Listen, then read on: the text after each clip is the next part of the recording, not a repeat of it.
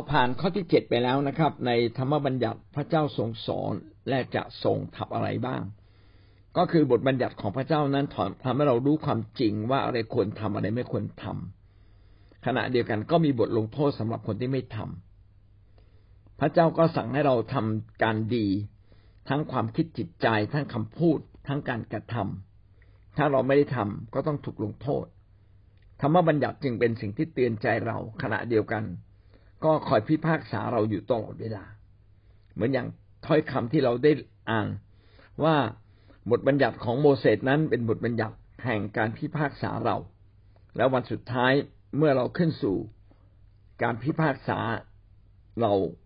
ถ้อยคำของพระเจ้าเหล่านั้นก็จะพิพากษาเรา แต่เวลาตั้งแต่พระเยซูคริสต์จนถึงวันนี้จนถึงวันสุดท้ายนั้น พระเจ้าไม่ได้มาพิพากษาเรา พระเจ้ามาให้โอกาสกับเราที่จะกลับใจ ก็หวังว่ามนุษย์จะไม่อาศัยช่วงเวลาเช่นนี้ไปทำบาปจนละเลยที่จะกลับมาหาพระเจ้านะครับ เราขึ้นข้อแปดนะครับ แล้วในพระกิติคุณพระเจ้าทรงสอนและทรงทำอะไรบ้าง ข้อเจ็ดบอกว่าธรรมบัญญัติพระเจ้าสอนและทำอะไรบ้าง ในพระกิตติคุณก็คือหนังสือในพระคัมภีร์ใหม่ ตั้งแต่ยอนจนถึงตั้งแต่ มัทธิวจนถึงวิวรณ์นั้น ในพระกิตติคุณ ไม่ใช่ฮะหนังสือพระกิตติคุณก็มีสี่เล่ม มัทธิวมาระโกลูกายอน และที่เหลือก็เป็นพระคัมภีร์ใหม่นะครับ ได้ทรงสอนและทรงทำอะไรบ้างคำตอบก็คือในพระกิตติคุณหนังสือสี่เล่มแรกนะครับ แล้วก็ข่าวประเสริฐที่สอดแทรก หรือพระกิตติคุณที่สอดแทรกอยู่ใน อยู่ในพระคัมภีร์เล่มอื่น ๆ ในพระคัมภีร์ใหม่ ในพระคัมภีร์ใหม่ก็มีการสอดแทรกพระกิตติคุณไว้ด้วย เอาละโดยสรุปก็คือ เนื้อหาพระกิตติคุณที่พระเจ้าทรงสอน ผ่านอัครทูตหรือผ่านพระเยซูนั้น พระเจ้าทรงให้เรารู้ถึงข่าวประเสริฐแห่งความรอดในองค์พระเยซูคริสต์และให้เรารู้ว่าพระเจ้าทรงประทานอภัยโทษ ทรงประทานความเชื่อประทานชีวิตใหม่ ประทานกำลังให้แก่เราในการดำเนินชีวิตตามพระประสงค์ของพระองค์พี่น้องจะเห็นว่าในธรรมบัญญัติใหม่ หรือในเอ็นทีใช่ไหมฮะธรรมบัญญัติใหม่ New Testament นะครับ มีความสมบูรณ์มากยิ่งกว่าในพระคัมภีร์เดิม ในพระคัมภีร์เดิมเนี่ยเพียงแต่เขียนบทบัญญัติอะไรถูกผิดแล้วมีการลงโทษ แต่ไม่มีการชูใจ และก็ขณะเดียวกัน พระเจ้าก็ไม่ได้สถิตอยู่กับทุกคน แต่ในพระคัมภีร์ใหม่โดยเฉพาะอย่างยิ่งในพระกิตติคุณ ได้พูดถึงความรอด ความรอดในที่นี้ก็คือการรอดจากบาป รอดจากชีวิตแห่งบาป รอดจากโลกแห่งบาป รอดจากอำนาจแห่งซาตาน รอดจากความเจ็บป่วย รอดจากความทุกข์ใจหนักใจ โดยเฉพาะอย่างยิ่ง รอดนิรันดร์การ คือรอดทุกเรื่องแล้วมีชีวิตไปอยู่ในสวรรค์กับพระเจ้า ข่าวประเสริฐนั้นเป็นการชี้ถึงเรื่องความรอดว่าความรอดของพระเจ้านั้นจะเกิดขึ้น เมื่อเรายินดีรับการยกโทษบาปของพระเจ้าผ่านพระเยซูคริสต์เพราะในนี้เขียนว่า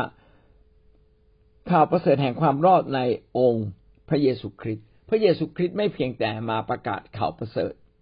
ว่ารอดโดยการยกโทษบาป แต่พระองค์ก็มายกโทษบาปด้วยความตายของพระองค์เองที่กังเขน มนุษย์ไม่สามารถมาตายที่กังเขนแทนมนุษย์ด้วยกัน เพราะว่าไม่มีมนุษย์คนไหน ไม่ทำบาป ทุกคนในโลกนี้ล้วนทำบาป มีแต่พระเจ้าซึ่งเกิดมาเป็นพระเยซูคริสต์ ผู้เดียวที่ไม่ทำบาปดังนั้นสิ่งนี้จึงชี้ชัดว่าพระเยซูนี้ไม่ใช่อยู่ในร่างกายมนุษย์เท่านั้น แต่พระองค์นั้นทรงมีความเป็นพระเจ้าร้อยเปอร์เซ็นมนุษย์ที่ไม่ทำบาปไม่มีในโลกครับ มีมีอยู่คู่เดียว ตอนแรกสุดก็คืออาดัมและเอวา ตอนนั้นบาปยังไม่เข้าสู่ชีวิตของเขา เขาจึงเรียกว่าอาดัมคนแรก อาดัมคนแรกก็คือมนุษย์ที่ไม่ทำบาปคนแรก แล้วเรียกพระเยซูว่าอาดัมคนที่สองก็คือมนุษย์ที่ไม่ทำบาปอีกผู้หนึ่ง ซึ่งเหมือนกับอาดัมตอนแรกที่ยังไม่ล้มลงในบาปแต่มนุษย์ทั้งโลกนี้ก็ล้วนแต่ทำบาปทำผิด ไม่เรื่องนั้นก็เรื่องนี้ ไม่เรื่องเล็กก็เรื่องใหญ่มีเสมอนะครับ ข่าวประเสริฐนั้น ก็คือความรอดจากบาปและการลงโทษของบาป เราจะไม่ถูกบาปความบาปผิดที่เราทำกระทำต่อเราอีก บาปที่เราทำความชั่วที่เราทำความผิดพลาดที่เราทำจะไม่สามารถลงโทษเราได้อีกต่อไป มารซาตานไม่สามารถจับความผิดบาปของเรามาเป็นเครื่อง ลงโทษเราได้อีกต่อไป ใจของเราจะไม่ลงโทษเราอีกต่อไป ถ้าเราเข้าใจเรื่องข่าวประเสริฐของพระเจ้า ดังนั้นข่าวประเสริฐแห่งความรอด จึงเป็นเรื่องใหญ่ของโลกนี้ แล้วก็เกิดขึ้นสมบูรณ์ในองค์พระเยซูคริสต์เพราะว่าพระองค์นั้นทรงเป็นพระเจ้า และเป็นตัวแทนของพระเจ้าเราจึงเรียกว่าพระบุตร ที่ลงมาเกิดในรูปร่างกายของมนุษย์ พระเจ้าโดยทั่วไปนั้นไม่มีร่างกาย กายภาพให้เราเห็น นอกจากพระองค์จะสำแดงให้หรือให้ปรากฏชัดกับเรา โดยทั่วไปพระองค์เป็นพระวิญญาณความเป็นจริงก็คือพระองค์เป็นพระวิญญาณบริสุทธิ์ พระองค์ไม่ปรากฏร่างกายให้มนุษย์เห็นนะครับ และพระองค์ก็บริสุทธิ์เกินไปที่มนุษย์จะมาใกล้ชิดกับพระองค์ เพราะว่ามนุษย์เป็นคนบาป ความบาปทำให้มนุษย์ไม่สามารถมาใกล้ชิดกับพระองค์ แต่พระเยซูคริสต์ได้ยกโทษบาปเราแล้วที่กังเขน เพียงแต่เราเชื่อและรับ หลักสำคัญก็คือต้องเชื่อ ถ้าเราไม่เชื่อ เราก็ไม่ได้รับ บอกผมเชื่อพระเจ้า แต่ผมไม่เชื่อพระเยซูคริสต์พี่น้องถ้าเราไม่เชื่อพระเยซูคริสต์ผู้แจกการยกโทษบาปให้กับเรา และเราจะได้รับได้อย่างไรเราบอกผมเชื่อพระเจ้า ก็เชื่อพระเจ้า พระเจ้ายกโทษบาปผ่านพระเยซู แล้วเราไม่เชื่อผู้ที่พระเจ้าใช้ ก็เท่ากับเราไม่ได้เชื่อพระเจ้าจริง ๆ หรือไม่นะครับ อันนี้ก็เป็นหลักคิดนะครับ ดังนั้นพระเจ้าก็สอนเรื่องข่าวประเสริฐ และข่าวประเสริฐแห่งความรอดมันดีเลิศอย่างไร อันที่หนึ่งก็คือมีการยกโทษบาปต่อมาได้รับผ่านความเชื่อ ไม่เพียงแต่เรารับการยกโทษบาป และได้รับผ่านความเชื่อ ถ้าเราได้รับการยกโทษบาปจริง เราต้องมีชีวิตใหม่ครับ ดังนั้นพิสูจน์ว่าเราเป็นคริสเตียนไม่เป็นคริสเตียน ก็อยู่ที่เรามีชีวิตใหม่หรือไม่ การมีชีวิตใหม่เกิดขึ้นได้อย่างไร เกิดที่ขึ้นเกิดขึ้นจากการที่เรารับกำลังจากพระเจ้า ก็คือการที่พระวิญญาณบริสุทธิ์นั้นทรงสถิตอยู่ในเราทำให้เรานั้นมีกำลังที่จะดำเนินชีวิตใหม่กับพระเจ้า สมัยก่อนนั้นก่อนที่เรามาเชื่อพระเจ้าเราไม่ยำเกรง แต่วันนี้ พอเราเชื่อพระเจ้าปั๊บเราเกิดความยำเกรงพระเจ้า แต่เราไม่สามารถดำเนินชีวิตยำเก่งพระเจ้าได้ทุกเวลา นอกจากเรามีพระวิญญาณแห่งพระเจ้าคอยเตือนสติเรา คอยย้ำคอยพูดกับเรา พี่น้องจะเห็นว่ามีเครื่องมือแห่งพระคุณ คอยช่วยเหลือเรานะครับ เช่นนะครับ พระคัมภีร์ พระคัมภีร์นี้เป็นเครื่องมือแห่งพระคุณ อ่านแล้วเกิดความเข้าใจทำให้เราเกิดการเปลี่ยนแปลงพระวิญญาณบริสุทธิ์ เป็นเครื่องมือแห่งพระคุณนะครับ พระองค์นั้นทรงเร้าใจเรา จึงตรงนี้จึงขึ้นกับว่าคนคนนั้นเนี่ย มีชีวิตอธิษฐาน มีชีวิตที่ใกล้ชิดกับองค์พระวิญญาณของพระเจ้าหรือไม่ ถ้าเขาไม่มีชีวิตที่ใกล้ชิดกับองค์พระวิญญาณของพระเจ้า พระวิญญาณก็ไม่ออกฤทธิ์ ถ้าเขาไม่พูดภาษาแปลกๆ เขาไม่มาถึงการรับการมาถึงจุดแห่งการรับการเจิมจากพระเจ้า เขาก็ขาดฤทธิ์ ในพระกมีใหม่จึงให้คะแนนกับพระวิญญาณบริสุทธิ์ว่าคริสเตียนต้องรับฤทธิ์เดชจากพระวิญญาณบริสุทธิ์ ไม่ใช่เพียงแค่การรับเชื่อพระเยซู ตอนที่เรารับเชื่อพระเยซูพระเจ้าอยู่กับเรา แต่ยังไม่ได้เกิดกำลังอย่างมาก จนกระทั่งเรารับกำลังพิเศษจากพระเจ้า นั่นแหละ ทั้งทั้งสี่เรื่องต้องเกี่ยวพันกันหมด ต้องเชื่อใจว่าต้องมั่นใจว่าเรารับรับการอภัยบาปจากพระเจ้า ต้องได้รับการอภัยโทษ จากพระเจ้าผ่านความเชื่อว่าพระเยซูคริสต์ทรงเป็นพระเจ้าและถ่ายบาปเราแล้ว และเราต้องดำเนินชีวิตใหม่ ขณะเดียวกันเราต้องรับกำลังจากพระเจ้า เพื่อเราจะสามารถดำเนินชีวิตตามพระประสงค์ของพระเจ้าได้อย่างแท้จริง ดังนั้นในพระกิตติคุณนั้นจึงเป็นจุดเริ่มต้นนะครับ ในการปลดปล่อยชีวิตของเราออกจาก ความบาปทำให้เรารับความรอดที่สมบูรณ์มากขึ้นมากขึ้น จนถึงความรอดอันสมบูรณ์วันสุดท้ายที่เราไปอยู่กับพระเจ้าในฟ้าสวรรค์เราจึงดำเนินชีวิตรอคอยความรอดนี้ แม้เรารับแล้วแต่ยังรับไม่สมบูรณ์ เราจึงจึงรอคอยความรอดอันสมบูรณ์ ที่พระเจ้าจะให้กับเราในวันที่เราจากโลกนี้ในวันที่พระเจ้าเสด็จมาพิพากษาโลกนี้ทั้งสิ้น เรามาดูข้อพระคัมภีร์ที่สนับสนุนเรื่องของพระกิตติคุณทำให้เราเข้าใจและเข้ามาใกล้ชิดพระเจ้าอย่างไรบ้าง ยอห์นบทที่สามข้อสิบหกกล่าวว่า เพราะว่าพระเจ้าทรงรักโลกจนได้ประทานพระบุตรองค์เดียวของพระองค์ เพื่อทุกคนที่เชื่อในพระบุตรนั้น จะไม่พินาศแต่มีชีวิตนิรันดร์พระเจ้าทรงรักโลกโลกก็คือประชาชนในโลกนะครับ ไม่ใช่ช้าง ไม่ใช่หมีนะครับ ไม่ใช่ภูเขาหรือแม่น้ำโลกในที่นี้หมายถึงมนุษย์ที่อยู่ในโลก เมื่อพระเจ้าทรงสร้างทุกสิ่ง มนุษย์เป็นสิ่งทรงสร้างที่มีคุณค่าสูงสุด ทุกสิ่งที่พระเจ้าสร้างนั้นมีไว้เพื่อมนุษย์ ช้างก็เพื่อมนุษย์ ต้นไม้ ผลหมากรากไม้ภูเขา ความสวยงามนั้นเพื่อมนุษย์ พระเจ้าทรงรักโลกก็คือรักมนุษย์ที่อยู่ในโลกนี้ จนได้ประทานพระบุตรองค์เดียวของพระองค์ ข้อความตรงนี้หลายคนเข้าใจว่า ถ้าเป็นพระบุตรแล้วก็ต่ำกว่าพระเจ้า ก็คงไม่ใช่พระเจ้า อันนี้เป็นความเข้าใจผิดไปเล็กน้อยนะครับ แท้จริงแล้วคำว่าพระบุตรในที่นี้คือในพระเจ้านั้นมีสามพระภาค คือพระบิดาผู้ทรงสถิตในสวรรค์เป็นเหมือนประธานใหญ่ แล้วก็มีอีกสองพระภาคก็คือพระบุตรและพระวิญญาณบริสุทธิ์ สองพระภาคคือพระบุตร พระบุตรนั้นเป็นนำความจริงมาสู่โลก ขณะเดียวกันนำความรักของพระเจ้ามาสู่โลก ผ่านพระบุตร ส่วนพระวิญญาณบริสุทธิ์นั้น เป็นพระเจ้าที่อยู่ในใจเรา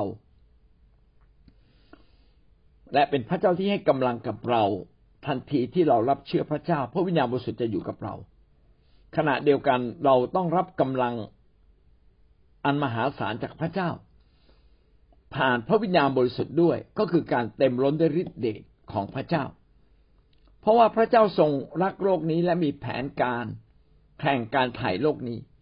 พระเจ้าพยายามอย่างยิ่งที่จะผ่านผู้เผยพระชนะในแต่ละคนในอดีตการนะฮะตั้งแต่สมัยอับราฮัม โมเสสโนอาอับราฮัมโมเสสนะครับ แล้วก็ผู้เผยพระชนะต่างๆ มากมาย เช่น เอลียา เอลิชา อิสยา โอมากมายนะครับ ผู้เผยพระชนะน้อยและผู้เผยพระชนะใหญ่มากมายนะครับ คนเหล่านี้เป็นตัวแทนของพระเจ้า แต่เนื่องจากมีความจำกัดของความเป็นมนุษย์ ในที่สุดนะครับ พระเจ้าจึงมาเอง พระเจ้าต้องมาเองนะครับ เพื่ออะไรเพื่อมนุษย์จะได้รู้กระจ่างชัดว่าพระเจ้าเนี่ยทรงรักเขามากเพียงไร และการที่พระเจ้ามาเอง พระเจ้ามาในรูปของมนุษย์ก็คือพระเยซูคริสต์แต่พระเยซูคริสต์นั้นแสดงบทบาททำตาพระบิดาในฟ้าสวรรค์ เพื่อให้มนุษย์รู้ว่ามนุษย์ทั้งหมดทั้งสิ้นนั้นต้องเชื่อฟังและทำตามพระบิดาในฟ้าสวรรค์ เพราะว่าพระเยซูทรงเป็นแบบแห่งการเชื่อฟังให้ดูแล้ว เวลาพระเยซูจะทำประการใด ทำการอัศจรรย์ประการใดพระเยซูก็ดูก่อนว่าพระเจ้าทำสิ่งนั้นไหม ถ้าพระเจ้าทำสิ่งนั้น พระเยซูจึงสามารถทำตามได้ พระเยซูจะไม่นอกไม่ทำนอกขอบเขตของน้ำพระทัยของพระเจ้า หรือความปรารถนาของพระเจ้าเลยนะครับ พระองค์ทำตามใจตัวเองไม่ได้ การที่พระองค์ทำตามใจตัวเองไม่ได้ ไม่ได้หมายความว่าพระองค์ไม่ใช่พระเจ้า แต่เป็นพระบุตรที่ยินดีเชื่อฟัง เพราะว่าพระเยซูนั้นมาในโลกนี้อยู่ในสองสถานะสถานหนึ่ง สถานะหนึ่งก็คือในความเป็นมนุษย์ มนุษย์ก็ต่ำกว่าพระเจ้าอยู่แล้วนะครับ อีกสถานะอีกสถานะหนึ่งก็คือมีความเป็นพระเจ้าอยู่ในพระองค์ พระองค์มีสองสถานะอยู่ในพระองค์เอง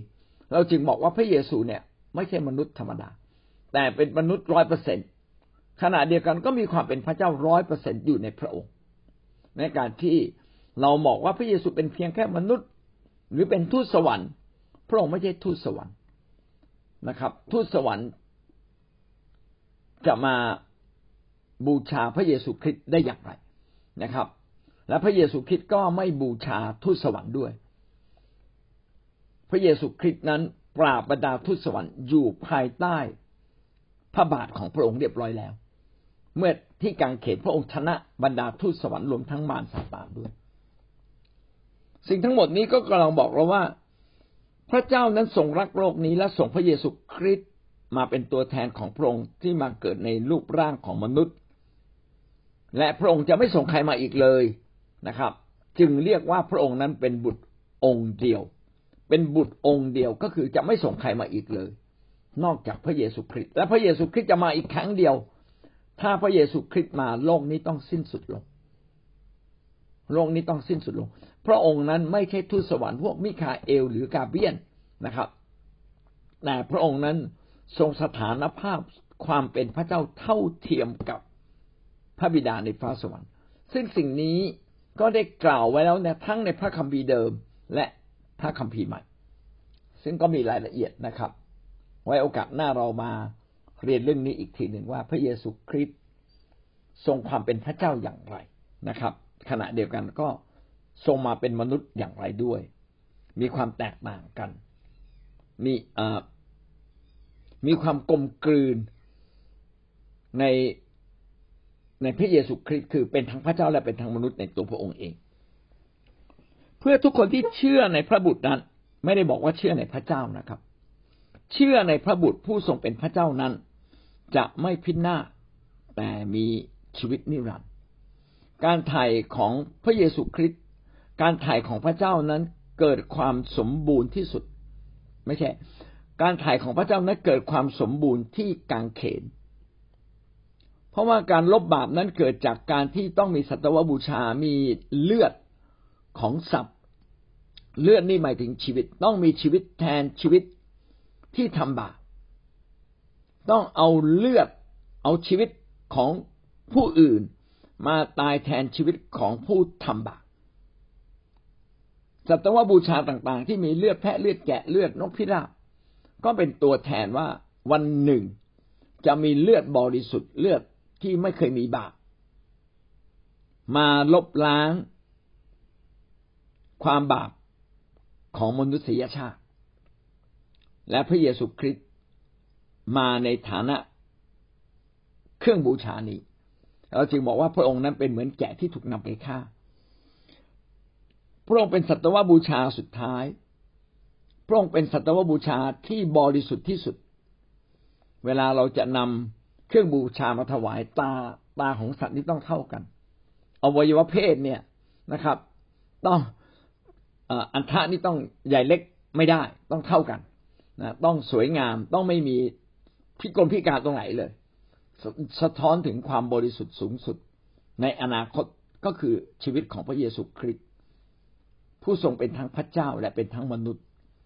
ใครจะบริสุทธิ์สูงสุดในโลกนี้ไม่มี นอกจากพระเจ้านะครับ และเมื่อพระเจ้าเกิดมาเป็นมนุษย์ พระองค์จึงบริสุทธิ์สูงสุด และพระองค์ไม่เคยทำบาปเลย และพระองค์ก็ยินดีนะครับพลีชีพตัวเอง ทั้งทั้งที่ว่าพระองค์ ไม่สมควรต้องตาย เพราะพระพระองค์ไม่มีบาปพระองค์ไม่สมควรที่จะรับบัพติศมาด้วยซ้ำว่าบัพติศมาเป็นการสำนึกผิดสำนึกในบาปและยอมรับพระเจ้าใช่ไหมครับ พระองค์ไม่มีบาปนะตอนนั้นยอห์นบัพติสโตบอกว่าพระองค์ไม่คู่ควรที่จะมารับบัพติศมากับเขา และพระองค์บอกว่าให้เราทำตามสิ่งที่สมควรทุกประการทำตามสิ่งที่ชอบทำทุกประการ คือหลักการอะไรชอบทำถูกต้องจงทำตาม หลักการนั้นสำคัญยิ่ง ให้เราทำตามหลักการแห่งความชอบธรรมพระเยซูคริสต์มาในแผ่นดินโลกนี้ก็ทำตามหลักการแห่งความชอบธรรม ก็คือการยกโทษบาปผ่านความตาย และพระองค์ก็ยินดีตายนะครับ ทั้งทั้งที่พระองค์นั้นเป็นพระเจ้าที่ผู้ทรงชีวิต แต่พระองค์ยินดีตาย และพระองค์ก็สามารถรับชีวิตนั้นกลับคืนมา พระคัมภีร์ก็เขียนไว้เช่นนั้นนะครับ ดังนั้นพระคัมภีร์ข้อนี้จึงบอกว่าใครก็ตามที่เชื่อในพระบุตร พระบุตรในที่นี้ก็หมายถึงผู้ที่เป็นทั้งมนุษย์ และเป็นผู้ที่เป็นทั้งพระเจ้า แต่ว่ามีสิทธิอำนาจรองจากพระเจ้า ซึ่งเป็นประธานของตรีเอกานุภาพ ขณะเดียวกันแม้ พระเจ้าจะสูงสุด ของการปกครองของตรีเอกานุภาพ ทั้งพระเจ้าทั้งพระเยซูคริสต์ทั้งพระวิญญาณบริสุทธิ์ก็ทรงความเป็นพระเจ้า และพี่น้องถ้าเราดูต่อไปจะเห็นว่า พระเจ้าซึ่งเป็นประธานเนี่ย มอบสิทธิอำนาจทั้งสิ้นในการพิพากษาโลก ในการกอบกู้โลก ในการทำทุกสิ่งที่มีต่อโลก ไว้ในกำมือของพระเยซูคริสต์ทั้งสามนั้นเป็นอันหนึ่งอันเดียวกัน อะไรที่เป็นของพระเจ้าพระเยซูก็รู้หมด อะไรที่เป็นของพระเยซูพระเจ้าก็รู้หมด และพระวิญญาณบริสุทธิ์ก็เอาความรู้ทั้งสิ้นของพระเยซูคริสต์มาถึงเรานะครับ ดังนั้นไม่ใช่พระเยซูคริสต์เท่านั้นที่เป็นพระเจ้า พระวิญญาณบริสุทธิ์ก็ทรงความเป็นพระเจ้า ตั้งแต่ต้นก่อนสร้างโลกด้วยซ้ำไป เพื่อทุกคนที่เชื่อในพระบุตรคือเชื่อในการทรงไถ่ของพระเจ้า ผ่านกางเขนนั้นจะไม่พินาศแต่มีชีวิตนิรันดร์ เราทุกคนจึงมาถึงชีวิตนิรันดร์การมาถึงการถูกไถ่บาปเพราะเราเชื่อในการไถ่บาปของพระเจ้า ผ่านเครื่องถวายบูชา ผ่านสัตวบูชา และสัตวบูชาสุดท้าย ก็คือพระเยซูคริสต์ดังนั้นพระกิตติคุณของพระเจ้าจึงบอกกับเราว่าเราสามารถมารับการยกโทษ อภัยบาปอภัยโทษบาป ผ่านความเชื่อในพระเยซูคริสต์และเราจะมีชีวิตใหม่ และให้เรารับกำลัง จากพระเจ้าเบื้องบนผ่านพระวิญญาณบริสุทธิ์ เพื่อเราจะสามารถดำเนินชีวิตตามพระประสงค์ของพระเจ้าได้ ขณะเดียวกันเราเองก็ต้องเรียนรู้พระคัมภีร์ซึ่งเป็นความจริง แม้เป็นความจริงที่เป็นตัวอักษรนะครับ ต้องเรียนรู้ความจริงในพระคัมภีร์ หรืออีกอย่างหนึ่งเราเรียนรู้ความจริงจากพระเยซูคริสต์ เพราะพระเยซูคริสต์เป็นความจริงที่เป็นมนุษย์ ขณะที่พระคัมภีร์นั้นเป็นความจริงที่เป็นตัวอักษร และนอกจากนี้เรายังต้องอยู่ในคริสตจักรของพระเจ้า คริสตจักรคือชุมชนของพระเจ้า ถ้าพี่น้องเชื่อแล้วยินดีเปลี่ยนแปลงชีวิตแต่ยังอยู่ในโลกแห่งบาป บางครั้งตัวเราเองกำลังก็น้อย พระวิญญาณบริสุทธิ์ก็ไม่ไม่ได้ออกฤทธิ์ในเราอย่างเต็มที่ เพราะเราไม่ได้ใกล้ชิดพระองค์ ก็ทำให้คริสเตียนจำนวนมากหลุดออกไป พระองค์จึงต้องการให้เราอยู่ในชุมชน เป็นเหมือนคนอิสราเอลนะครับ พอเชื่อปั๊บต้องอยู่ในชุมชน แม้เราไม่ใช่คนยิวมาก่อน แต่พอเชื่อปั๊บก็ต้องไปคลิปอวัยวะอวัยวะเพศ แล้วก็ต้องอยู่ในชุมชนของคนยิว ดังนั้นชุมชนนั้นจึงเป็นกลไกจึงเป็นวิธีการของพระเจ้าในการช่วยเหลือมวลมนุษยชาติ นะครับ ไม่เพียงแต่รอดรอดแล้วต้องอยู่ในชุมชน หรือพูดอีกอย่างหนึ่งก็คือเขาเราเข้าได้เข้ามาอยู่ในแผ่นดินพระเจ้าเรียบร้อยแล้วนะครับ แผ่นดินของพระเจ้าก็คือการที่เรายินดีให้พระเจ้าปกคลุมปกครองชีวิตของเรา ให้พระเจ้าเป็นใหญ่ เหมือนเหมือนมีกษัตริย์อยู่เหนือชีวิตของเรานะครับทำไมต้องเปรียบเทียบเป็นกษัตริย์ เพราะว่าภาพของกษัตริย์กับผู้ผู้ผู้ใต้การปกครองมันชัด ทำผิดในสมัยก่อนนี่ประหารชีวิตอย่างเดียวเลย ต้องให้กษัตริย์พอพระทัยนะครับ พระเจ้าก็คล้ายๆแบบนั้น แต่ไม่รุนแรงเหมือนกับกษัตริย์ในยุคเดิม พระองค์นั้นเปี่ยมด้วยความเมตตา แต่ก็มีความต้องการให้เราอยู่ภายใต้พระองค์และให้พระองค์มาเป็นกษัตริย์เหนือชีวิตของเราอย่างแท้จริง ถ้าเราดำเนินชีวิตเช่นนี้เราก็จะรักษาชีวิตนิรันดร์ไว้ได้ เราไม่เพียงแต่พ้นบาปโดยการเชื่อในพระเยซูคริสต์ แต่เราต้องรักษาการพ้นบาปนี้ ตลอดไปจนกระทั่งวันตาย เราจึงต้องมีพระวิญญาณบริสุทธิ์เราจึงต้องมีพระวจนะ เราจึงต้องอยู่ในชุมชนของพระเจ้า และเราต้องดำเนินชีวิตไม่ตามใจเราแต่ตามใจพระเจ้ายอมพระเจ้า ให้พระองค์เป็นใหญ่ในชีวิตของเรานะครับ ต่อมายอมบทที่หกข้อหกสิบสามพระวิญญาณประทานชีวิตเนื้อหนังไม่สำคัญ อะไรเลยถ้อยคำที่เรา กล่าวกับท่านเป็นวิญญาณและเป็นชีวิต เป็นข้อความที่ลึกซึ้งมากอยากพยายามอธิบายให้เข้าใจนะครับ พระธรรมยอห์นบทที่หกข้อหกสิบสามได้พูดถึงว่า พระวิญญาณประทานชีวิต ก็คือกำลังบอกเราว่า ในพระเยซูคริสต์นั้นมีวิญญาณจิตของพระเจ้า และในวิญญาณจิตของพระเจ้านั้น เป็นชีวิตที่แท้จริง เมื่อท่านรับพระเยซูท่านรับวิญญาณจิตของพระเจ้า วิญญาณจิตของพระเจ้าอยู่กับผู้ใดผู้นั้นก็จะมีชีวิตตลอดไป แต่เนื้อหนังไม่สำคัญก็คือร่างกายนี้ไม่สำคัญนะครับ พี่น้องร่างกายนี้ต้องกินต้องอยู่ แต่วันหนึ่งก็ต้องตายนะครับ แต่วิญญาณจิตของพระเจ้านั้นนิรันดร์การดังนั้นดังนั้นเราจึงต้องการวิญญาณจิตของพระเจ้ามากกว่า ความสะดวกสบายของเนื้อหนังในร่างกายนี้ จะป่วยบ้างก็ไม่เป็นไร จะตายก็ยังเรื่องเล็กเลย ขอวิญญาณจิตของพระเจ้าอยู่ในเรานะครับ แล้ววันนี้เราก็ดำเนินชีวิต มีวิญญาณจิตของพระเจ้าอยู่ในเราอยู่ตลอดเวลา ด้วยการดำเนินชีวิตกับพระเจ้าด้วยการรับใช้พระเจ้า ด้วยการเดินกับพระเจ้าอยู่ในชุมชนของพระองค์ถ้อยคำของเราที่เก่ากับท่านนั้นเป็นวิญญาณ คือถ้าเราเชื่อในพระเยซูคริสต์ว่าพระองค์ทรงไถ่บาปเรา พอเราเชื่อปั๊บเราต้อนรับพระองค์เข้ามาอยู่ในใจ วิญญาณจิตของพระเจ้าก็อยู่ในเรา ดังนั้นถ้อยคำของพระองค์ก็นำเราไปถึงวิญญาณจิตของพระเจ้าทำให้เรามีพระเจ้าอยู่กับเรา หลักก็คืออิมมานูเอลก็คือวิญญาณจิตของพระเจ้าอยู่ในผู้เชื่อ ทุกคนที่เชื่อในพระเยซูคริสต์วิญญาณจิตของพระเจ้าก็จะอยู่ในเรา แต่ถ้าท่านเชื่อในพระเจ้า วิญญาณจิตของพระเจ้าไม่ได้อยู่ในท่าน เพราะว่าท่านก็ไปไม่ถึงพระเจ้าอยู่ดี ท่านเป็นคนบาปท่านจะไปถึงพระเจ้าได้อย่างไร ท่านต้องไปถึงพระเจ้าผ่านการยกโทษบาปโดยความเชื่อที่ชัดเจนว่าพระเยซูทรงพาเราไปถึงพระที่นั่งแห่งพระคุณ พระองค์ทรงเป็นพระเจ้าและพาเราไปถึงพระเจ้า และพระเจ้าก็ยกโทษบาปให้กับเรา ผ่านให้เราเห็นชัดๆก็คือพระเยซูตายแทนเรา ตายแทนความบาปผิดของเรา ดังนั้นถ้อยคำของพระองค์ ทุกถ้อยคำนั้นจึงนำเราไปสู่วิญญาณแห่งชีวิตทั้งสิ้น เมื่อพระองค์กล่าวสิ่งใด